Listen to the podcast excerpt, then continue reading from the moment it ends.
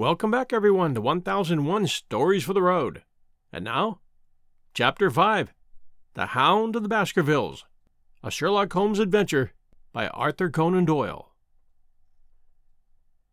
Chapter 5 Three Broken Threads. Sherlock Holmes had, in a very remarkable degree, the power of detaching his mind at will. For two hours, the strange business in which we had been involved appeared to be forgotten, and he was entirely absorbed in the pictures of the modern Belgian masters.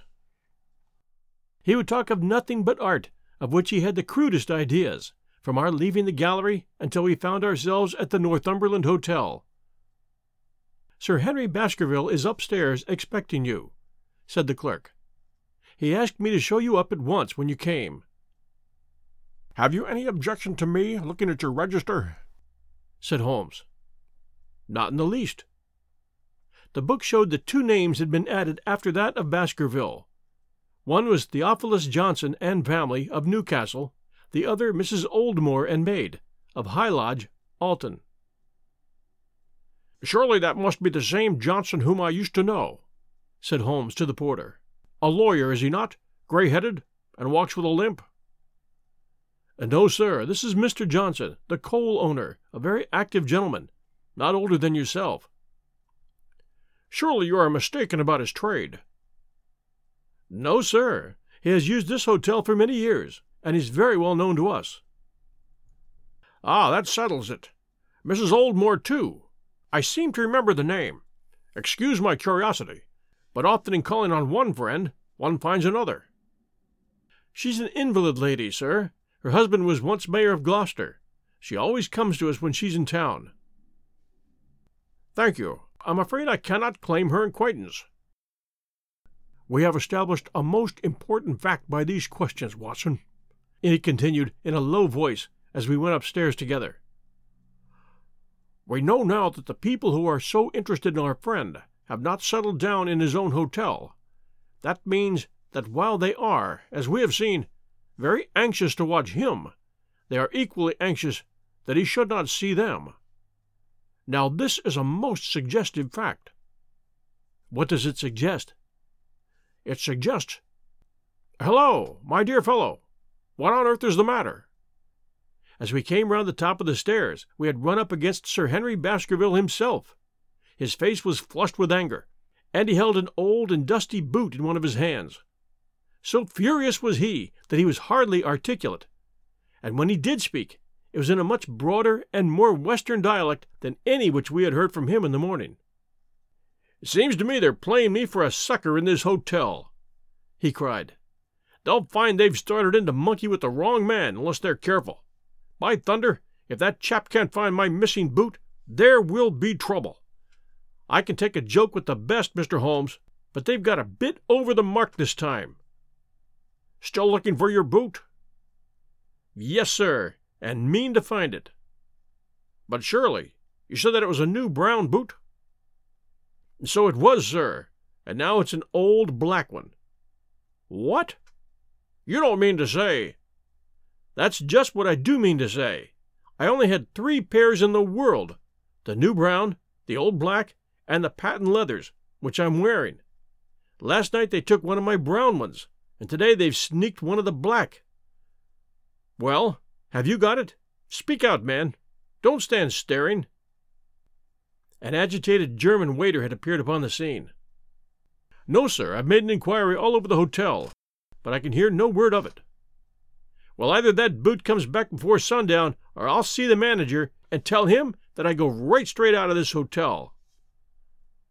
It shall be found, sir. I promise you that if you have a little patience, it will be found. Mind it is, for it's the last thing of mine that I'll lose in this den of thieves. Well, well, Mr. Holmes, you'll excuse my troubling you about such a trifle. I think it's well worth troubling about. Why, you look very serious over it.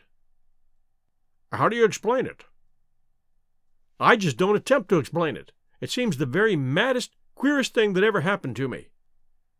Uh, the queerest, perhaps, said Holmes thoughtfully. What do you make of it yourself? Well, I don't profess to understand it yet.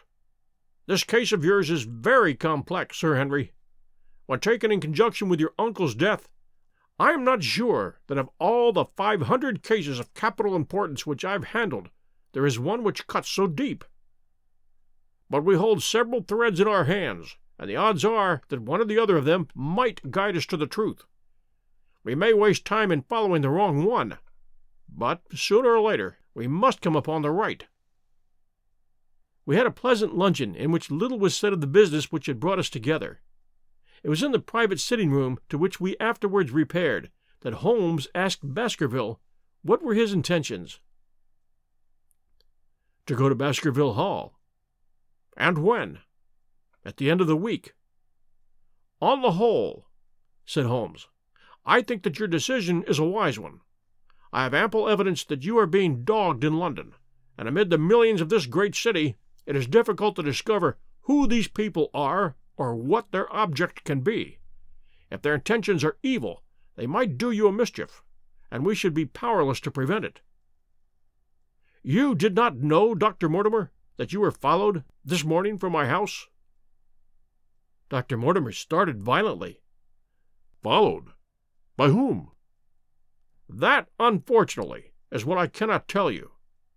Have you among your neighbors or acquaintances on Dartmoor any man with a black, full beard? No. Uh, let me see.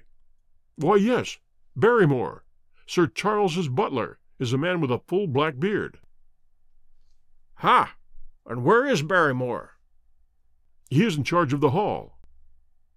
We had best ascertain if he is really there or if by any possibility he might be in London. How can you do that? Give me a telegraph form. Is all ready for Sir Henry? That will do.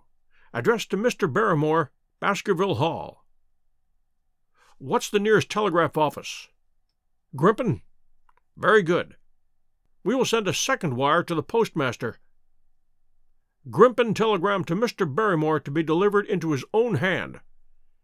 If absent, please return wire to Sir Henry Baskerville, Northumberland Hotel. That should let us know before evening whether Barrymore is at his post in Devonshire or not. That's so, said Baskerville. By the way, Dr. Mortimer, who is this Barrymore, anyhow? He is the son of an old caretaker who's dead. They've looked after the Hall for four generations now. So far as I know, he and his wife are as respectable a couple as any in the county. At the same time, said Baskerville, it's clear enough that so long as there are none of the family at the Hall, these people have a mighty fine home, and nothing to do. That is true. Did Barrymore profit at all by Sir Charles's will? asked Holmes. He and his wife had five hundred pounds each. Aha! Did they know that they would receive this? Yes. Sir Charles was very fond of, of talking about the provisions of his will. That is very interesting. I hope, said Dr. Mortimer, that you do not look with suspicious eyes upon everyone who received a legacy from Sir Charles, for I also had a thousand pounds left to me. Indeed. And anyone else? There were many insignificant sums to individuals, and a large number of public charities. The residue all went to Sir Henry. And how much was the residue? Seven hundred and forty thousand pounds. Holmes raised his eyebrows in surprise. I had no idea that so gigantic a sum was involved, said he. Sir Charles had the reputation of being rich, but we did not know how very rich he was until we came to examine his securities. The total value of the estate was close on to a million. Dear me! It is a stake for which a man might well play a desperate game. And one more question, Dr. Mortimer. Supposing that anything happened to our young friend here, you will forgive the unpleasant hypothesis. Who would inherit the estate?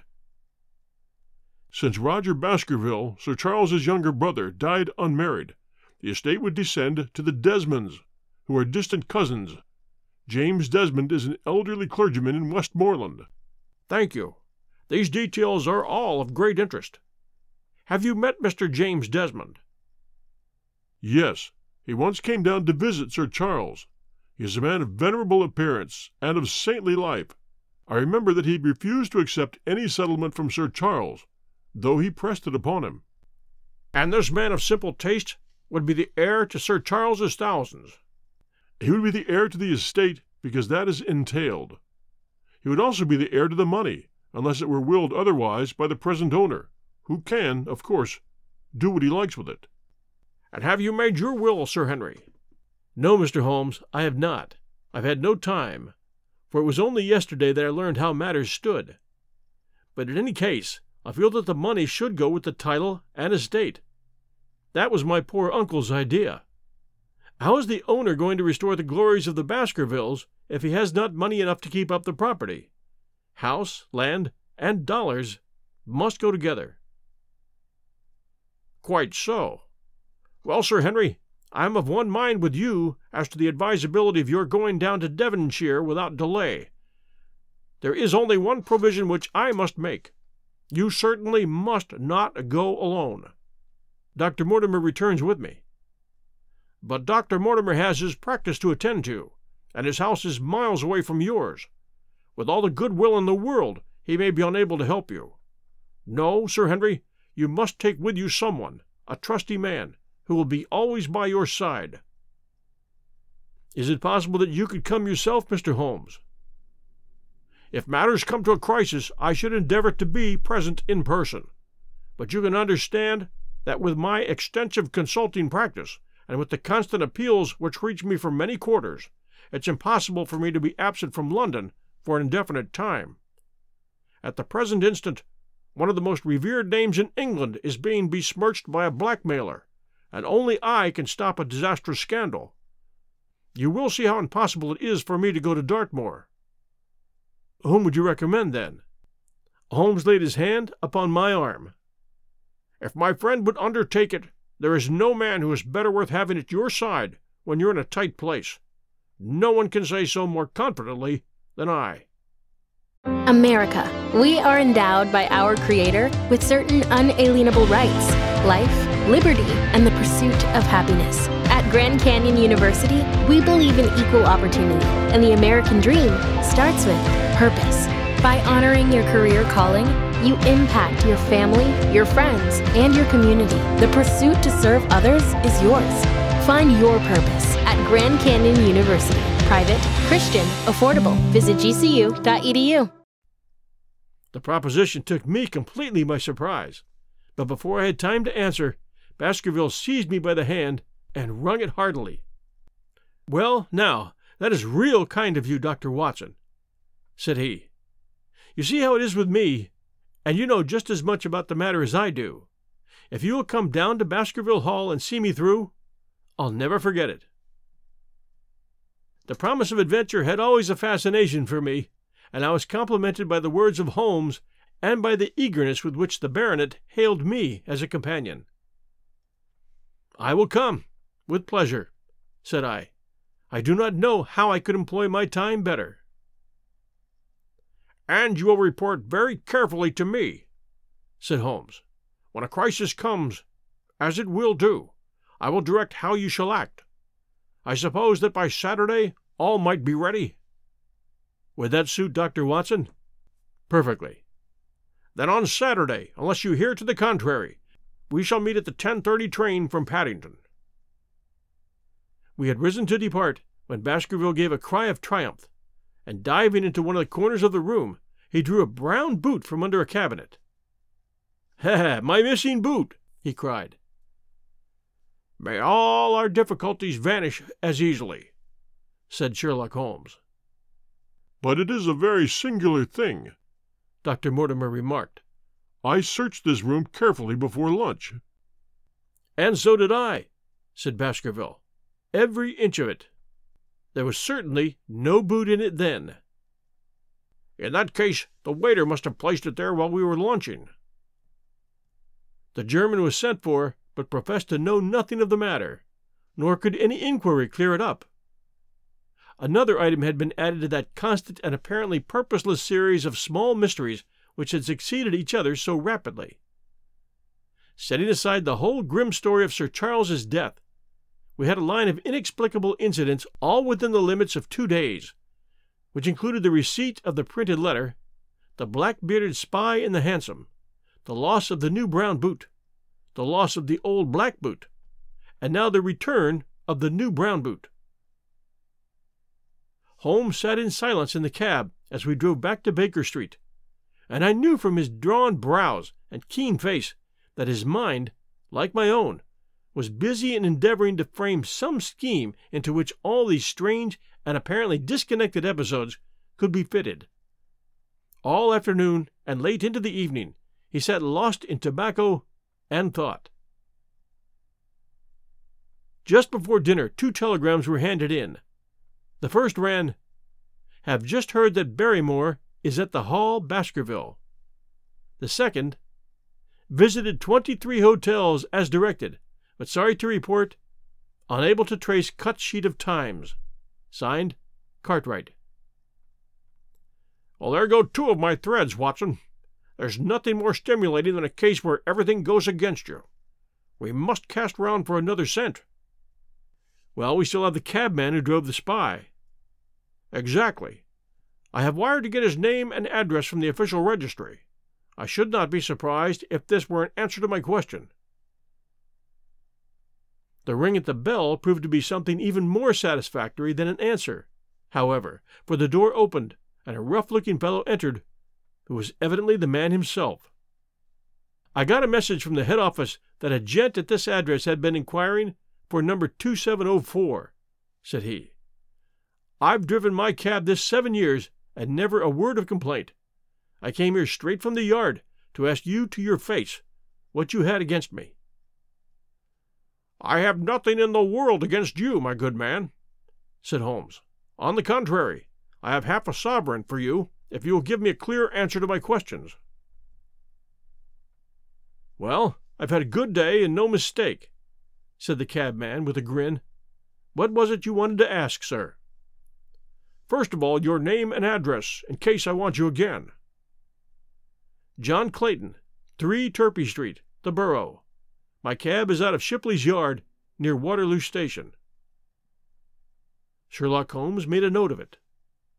Now, Clayton, tell me all about the fare who came and watched this house at ten o'clock this morning, and afterwards followed the two gentlemen down Regent Street. The man looked surprised and a little embarrassed. Why, there's no good in my telling you things, for you seem to know as much as I do already, said he. The truth is that the gentleman told me that he was a detective, and that I was to say nothing about him to anyone. My good fellow, this is a very serious business, and you may find yourself in a pretty bad position if you try to hide anything from me. You say that your fare told you that he was a detective? Yes, he did. When did he say this? When he left me. Did he say anything more? He mentioned his name. Holmes cast a swift glance of triumph at me. Oh, he mentioned his name, did he? That was imprudent. What was the name that he mentioned? His name, said the cabman, was Mr. Sherlock Holmes. Never have I seen my friend more completely taken aback than by that cabman's reply. For an instant he sat in silent amazement, and then he burst into a hearty laugh.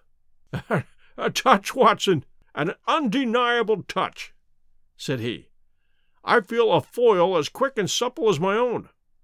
He got home upon me pretty prettily that time. So his name was Sherlock Holmes, was it? Yes, sir, that was the gentleman's name. Excellent. Tell me where you picked him up, and all that occurred. He hailed me at half past nine in Trafalgar Square. He said that he was a detective, and he offered me two guineas if I would do exactly what he wanted all day and ask no questions. I was glad enough to agree. First, we drove down to the Northumberland Hotel and waited there until two gentlemen came out and took a cab from the rank. We followed their cab until it pulled up somewhere near here. This very door, said Holmes. Well, I couldn't be sure of that but I dare say my fare knew all about it.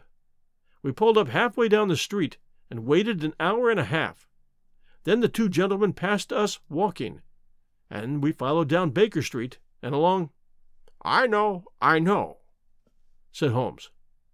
Until we got until we got three quarters down Regent Street. Then my gentleman threw up the trap, and he cried that I should drive right away to Waterloo Station as hard as I could go. I whipped up the mare, and we were there under ten minutes. Then he paid up his two guineas, like a good one, and away he went into the station. Only just as he was leaving, he turned around and he said, It might interest you to know that you've been driving Mr. Sherlock Holmes. And that's how I came to know the name. I see. And you saw no more of him? Not after he went into the station. And how would you describe Mr. Sherlock Holmes? The cabman scratched his head. Well, he wasn't altogether such an easy gentleman to describe. I'd put him at forty years of age, and he was of middle height, two or three inches shorter than you. He was dressed like a toff, and he had a black beard, cut square at the end, and a pale face. I don't know if I could say much more than that. Color of his eyes? No, I don't remember. Nothing more that you can remember? Nope, nothing. Well, then, here's your half sovereign. There's another one waiting for you if you can bring any more information. Good night. Good night, sir, and thank you. John Clayton departed chuckling, and Holmes turned to me with a shrug of his shoulders and a rueful smile. Snap goes our third thread, and we end where we began, said he. That cunning rascal! He knew our number. He knew that Sir Henry Baskerville had consulted me, spotted who I was in Regent Street, conjectured that I had got the number off the cab and would lay my hands on the driver, and so sent back this audacious message. Whew. I tell you, Watson, this time we've got a foeman who is worthy of our steel. I've been checkmated in London. I can only wish you better luck in Devonshire. But I'm not easy in my mind about it. About what? About sending you. It's an ugly business, Watson. An ugly, dangerous business. And the more I see of it, the less I like it. Yes, my dear fellow, you may laugh, but I give you my word that I shall be very glad to have you back safe and sound in Baker Street once more. Chapter 6 Baskerville Hall Sir Henry Baskerville and Dr. Mortimer were ready upon the appointed day, and we started as arranged for Devonshire. Mr. Sherlock Holmes drove with me to the station and gave me his last parting injunctions and advice. I will not bias your mind by suggesting theories or suspicions, Watson, said he. I wish you simply to report facts in the fullest possible manner to me, and you can leave me to do the theorizing. What sort of facts? I asked. Anything which may seem to have a bearing, however indirect, upon the case, and especially the relations between young Baskerville and his neighbors, or any fresh particulars concerning the death of Sir Charles. I've made some inquiries myself in the last few days, but the results have, I fear, been negative. One thing only appears to be certain, and that is that Mr. James Desmond, who is the next heir, is an elderly gentleman of very amiable disposition, so that this persecution does not arise from him. I really think that we may eliminate him entirely from our calculations. There remain the people who will actually surround Sir Henry Baskerville upon the moor. Would it not be well in the first place to get rid of this Barrymore couple? By no means. You could not make a greater mistake. If they are innocent, it would be a cruel injustice, and if they're guilty, we should be giving up all chance of bringing it home to them. No, we will preserve them upon our list of suspects. Then there is a groom at the hall, if I remember right. There are two moorland farmers. There's our friend Dr. Mortimer, whom I believe to be entirely honest. And there is his wife, of whom we know nothing. There is this naturalist Stapleton, and there is his sister, who is said to be a young lady of attractions. There is Mr. Frankland, of Lafter Hall, who is also an unknown factor, and there are one or two other neighbors. These are the folk who must be your very special study. I will do my best. You have arms, I suppose? Yes, I thought it as well to take them. Most certainly. Keep your revolver near you night and day, and never relax your precautions. Our friends had already secured a first class carriage and were waiting for us upon the platform. No, we have no news of any kind, said Dr. Mortimer in answer to my friend's questions. I can swear to one thing, and that is that we have not been shadowed during the last two days. We've never gone out without keeping a sharp watch, and no one could have escaped our notice. You have always kept together, I presume? Except yesterday afternoon. I usually give up one day to pure amusement when I come to town, so I spent it at the Museum of the College of Surgeons. And I went to look at the folk in the park, said Baskerville. But we had no trouble of any kind. It was imprudent, all the same, said Holmes, shaking his head and looking very grave. I beg, Sir Henry, that you will not go about alone. Some great misfortune will befall you if you do. Did you get your other boot?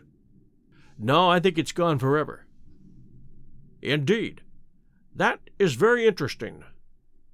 Well, goodbye, he added as the train began to glide down the platform. Bear in mind, Sir Henry, one of the phrases in that queer old legend which Dr. Mortimer had read to us, and avoid the moor in those hours of darkness when the powers of evil are exalted. I looked back at the platform when we had left it far behind and saw the tall, austere figure of Holmes standing motionless and gazing after us. The journey was a swift and pleasant one, and I spent it in making the more intimate acquaintance of my two companions and in playing with Dr. Mortimer's spaniel. In a very few hours the brown earth had become ruddy, the brick had changed to granite, and red cows grazed in well hedged fields where the lush grasses and more luxuriant vegetation spoke of a richer if a damper climate. Young Baskerville stared eagerly out of the window and cried aloud with delight as he recognized the familiar features of the Devon scenery. I've been over a good part of the world since I left it, Dr. Watson, said he, but I've never seen a place to compare with it. I never saw a Devonshire man who did not swear by his county, I remarked. It depends upon the breed of men quite as much as on the county, said Dr. Mortimer. A glance at our friend here reveals the rounded head of the Celt, which carries inside it the Celtic enthusiasm and power of attachment. Poor Sir Charles's head was of a very rare type, half Gaelic, half Ivernian in its characteristics. But you were very young when you last saw Baskerville Hall, were you not?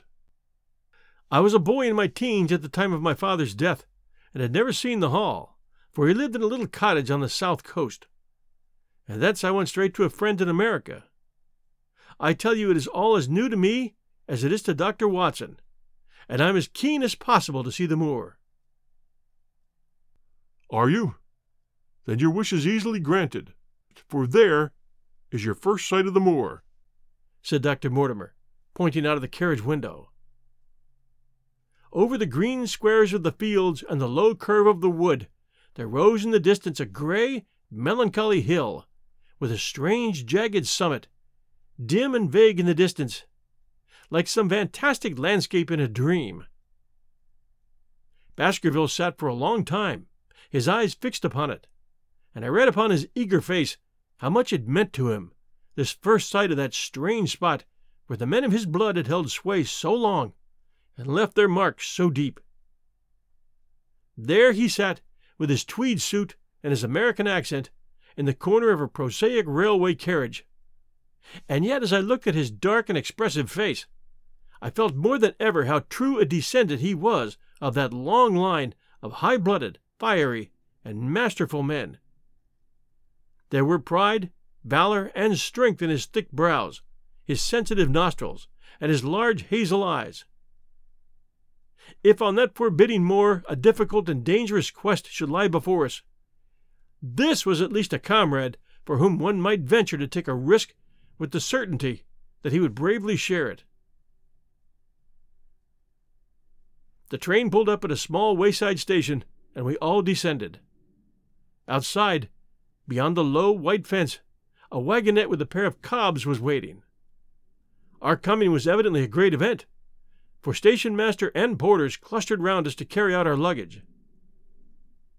It was a sweet, simple country spot, but I was surprised to observe that by the gate there stood two soldierly men in dark uniforms who leaned upon their short rifles and glanced keenly at us as we passed.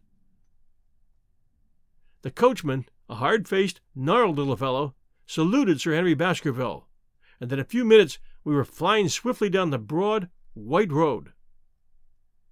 Rolling pasturelands curved upward on either side of us, and old gabled houses peeped out from amid the thick green foliage.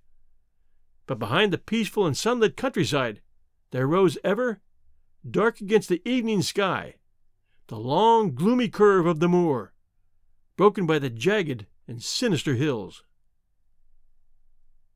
The wagonette swung round onto a side road, and we curved upward through deep lanes worn by centuries of wheels.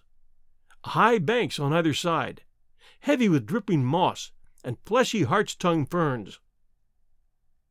Bronzing bracken and mottled bramble gleamed in the light of the sinking sun. Still steadily rising, we passed over a narrow granite bridge and skirted a noisy stream which gushed swiftly down, foaming and roaring amid the gray boulders. Both road and stream wound up through a valley dense with scrub oak and fir. At every turn, Baskerville gave an exclamation of delight, looking eagerly about him and asking countless questions. To his eyes, all seemed beautiful, but to me, a tinge of melancholy lay upon the countryside, which bore so clearly the mark of the waning year. Yellow leaves carpeted the lanes and fluttered down upon us as we passed. The rattle of our wheels died away as we drove through the drifts of rotting vegetation. Sad gifts, as it seemed to me, for nature to throw before the carriage of the returning heir of the Baskervilles. Hello! cried Dr. Mortimer. What is this? A steep curve of heath clad land, an outlying spur of the moor, lay in front of us. On the summit, hard and clear like an equestrian statue upon its pedestal, was a mounted soldier, dark and stern, his rifle poised ready over his forearm. He was watching the road along which we traveled. What is this, Perkins? asked Dr. Mortimer. Our driver half turned in his seat. There's a convict escaped from Princetown, sir. He's been out three days now, and the warders watch every road and every station, but they've had no sight of him yet. The farmers about here don't like it, sir, and that's a fact. Well, I understand that they get five pounds if they can give information. Yes, sir, but the chance of five pounds is but a poor thing compared to the chance of having your throat cut. You see, it isn't like any ordinary convict. This was a man that would stop at nothing. Who is he then? It is Selden, the Notting Hill murderer. I remembered the case well, for it was one in which Holmes had taken an interest on account of the peculiar ferocity of the crime and the wanton brutality which had marked all the actions of the assassin. The commutation of his death sentence had been due to some doubts as to his complete sanity, so atrocious was his conduct. Our wagonette had topped a rise, and in front of us rose the huge expanse of the moor, mottled with gnarled and craggy cairns and tors. A cold wind swept down from it and set us shivering. Somewhere there, on that desolate plain, was lurking this fiendish man, hiding in a burrow like a wild beast, his heart full of malignancy against the whole race which had cast him out. It needed but this to complete the grim suggestiveness of the barren waste, the chilling wind, and the darkling sky. Even Baskerville fell silent and pulled his overcoat more closely around him. We had left the fertile country behind and beneath us. We looked back on it now, the slanting rays of a low sun turning the streams to threads of gold and glowing on the red earth new turned by the plough and the broad tangle of the woodlands. The road in front of us grew bleaker and wilder over huge russet and olive slopes, sprinkled with giant boulders. Now and then we passed a moorland cottage, walled and roofed with stone, with no creeper to break its harsh outline. Suddenly, we looked down into a cup like depression, patched with stunted oaks and firs which had been twisted and bent by the fury of years of storms. Two high, narrow towers rose over those trees. The driver pointed with his whip. Baskerville Hall, said he. Its master had risen and was staring with flushed cheeks and shining eyes. A few minutes later, we had reached the lodge gates, a maze of fantastic tracery in wrought iron, with weather bitten pillars on either side, blotched with lichens, and surmounted by the boar's heads of the Baskervilles. The lodge was a ruin of black granite and bared ribs of rafters, but facing it was a new building, half constructed, the first fruit of Sir Charles's South African gold. Through the gateway we passed into the avenue, where the wheels were again hushed amid the leaves, and the old trees shot their branches in a somber tunnel over our heads. Baskerville shuddered as he looked up at the long, dark drive to where the house glimmered like a ghost at the farther end. Was it here? he asked in a low voice. No, no. The yew alley's on the other side. The young heir glanced round with a gloomy face. It's no wonder my uncle felt as if trouble were coming on him, in such a place as this, said he. It's enough to scare any man. I'll have a row of electric lamps up here inside of six months, and you won't know it again, with a thousand candle power Swan and Edison right here in front of the hall door. The avenue opened into a broad expanse of turf, and the house lay before us. In the fading light, I could see that the center was a heavy block of building from which a porch projected. The whole front was draped in ivy, with a patch clipped bare here and there where a window or a coat of arms broke through the dark veil. From this central block rose the twin towers, ancient, crenellated, and pierced with many loopholes. To the right and left of the turrets were more modern wings of black granite. A dull light shone through heavy, mullioned windows, and from the high chimneys which rose from the steep, high angled roof there sprang a single black column of smoke. Welcome, Sir Henry. Welcome to Baskerville Hall. A tall man had stepped from the shadow of the porch to open the door of the wagonette. The figure of a woman was silhouetted against the yellow light of the hall. She came out and helped the man to hand down our bags. You don't mind my driving straight home, Sir Henry? said Dr. Mortimer. My wife is expecting me. Surely you will stay and have some dinner? No, I must go. I shall probably find some work awaiting me. I would stay to show you over the house, but Barrymore here will be a better guide than I. Goodbye, and never hesitate night or day to send for me if I can be of service. The wheels died away down the drive while Sir Henry and I turned into the hall, and the door clanged heavily behind us. It was a fine apartment in which we found ourselves, large, lofty, and heavily raftered, with huge bulks of age blackened oak. In the great old fashioned fireplace behind the iron dogs, a log fire crackled and snapped. Sir Henry and I held out our hands to it, for we were numb from our long drive. Then we gazed round us at the high, thin windows of old stained glass, the oak paneling, the stags' heads, the coats of arms upon the walls all dim and somber in the subdued light of the central lamp. It's just as I imagined it, said Sir Henry. Is it not the very picture of an old family home? To think that this should be the same hall in which for five hundred years my people have lived. It strikes me solemn to think of it. I saw his dark face lit up with boyish enthusiasm as he gazed about him. The light beat upon him where he stood, but long shadows trailed down the walls and hung like a black canopy above him. Barrymore had returned from taking our luggage to our rooms. He stood in front of us now, with the subdued manner of a well trained servant. He was a remarkable looking man, tall, handsome, with a square black beard and pale, distinguished features. Would you wish dinner to be served at once, sir? Is it ready? In a very few minutes, sir. You'll find hot water in your rooms. My wife and I will be happy, Sir Henry, to stay with you until you've made your fresh arrangements. But you will understand that under the new conditions this house will require a considerable staff. What new conditions? I only meant, sir, that Sir Charles led a very retired life, and we were able to look after his wants. You would, naturally, wish to have more company, and so you will need charges in your household. Do you mean that your wife and you wish to leave? Only when it is quite convenient to you, sir. But your family have been with us for several generations, have they not? I should be sorry to begin my life here by breaking an old family connection. I seemed to discern some signs of emotion upon the butler's white face. I feel that also, sir, and so does my wife. But to tell the truth, we were both very much attached to Sir Charles, and his death gave us a shock and made these surroundings very painful to us. I fear that we shall never again be easy in our minds at Baskerville Hall. But what do you intend to do? I have no doubt, sir, that we shall succeed in establishing ourselves in some business. Sir Charles's generosity has given us the means to do so. And now, perhaps I'd best show you to your rooms.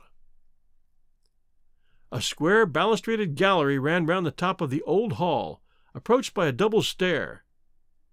From this central point, two long corridors extended the whole length of the building, from which all the bedrooms opened.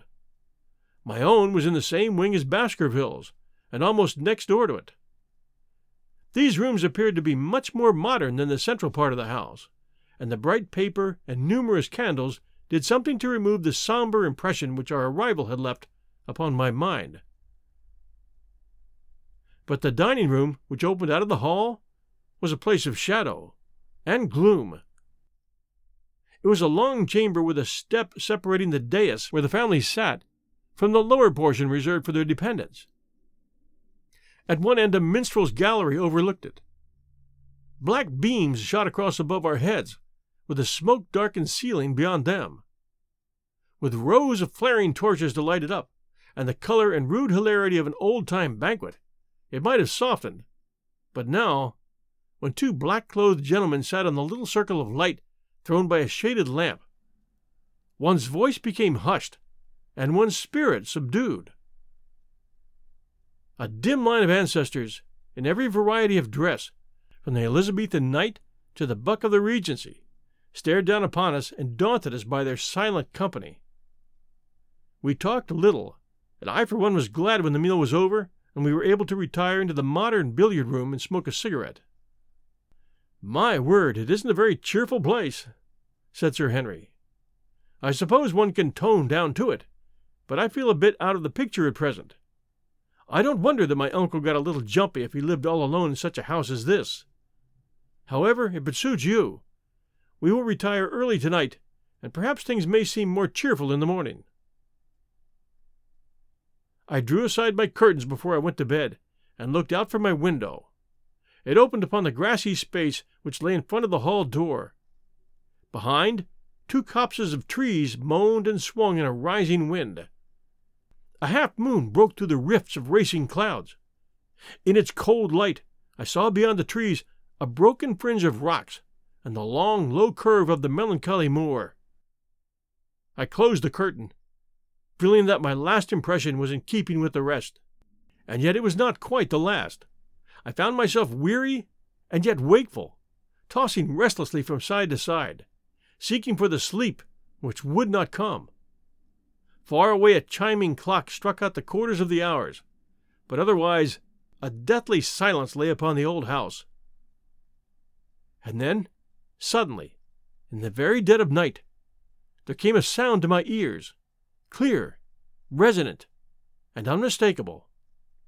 It was the sob of a woman, the muffled, strangling gasp of one who is torn by an uncontrollable sorrow. I sat up in bed and listened intently. The noise could not have been far away, and was certainly in the house. For half an hour I waited with every nerve on alert, but there came no other sound save the chiming clock and the rustle of the ivy on the wall. Thanks for joining us at 1001 Stories for the Road. We hope you enjoyed chapters 5 and 6 of The Hound of the Baskervilles by Arthur Conan Doyle. If you're enjoying this series, please do send us reviews. We'd love to have them. If you're an Apple listener, you can enter reviews at Apple Podcast.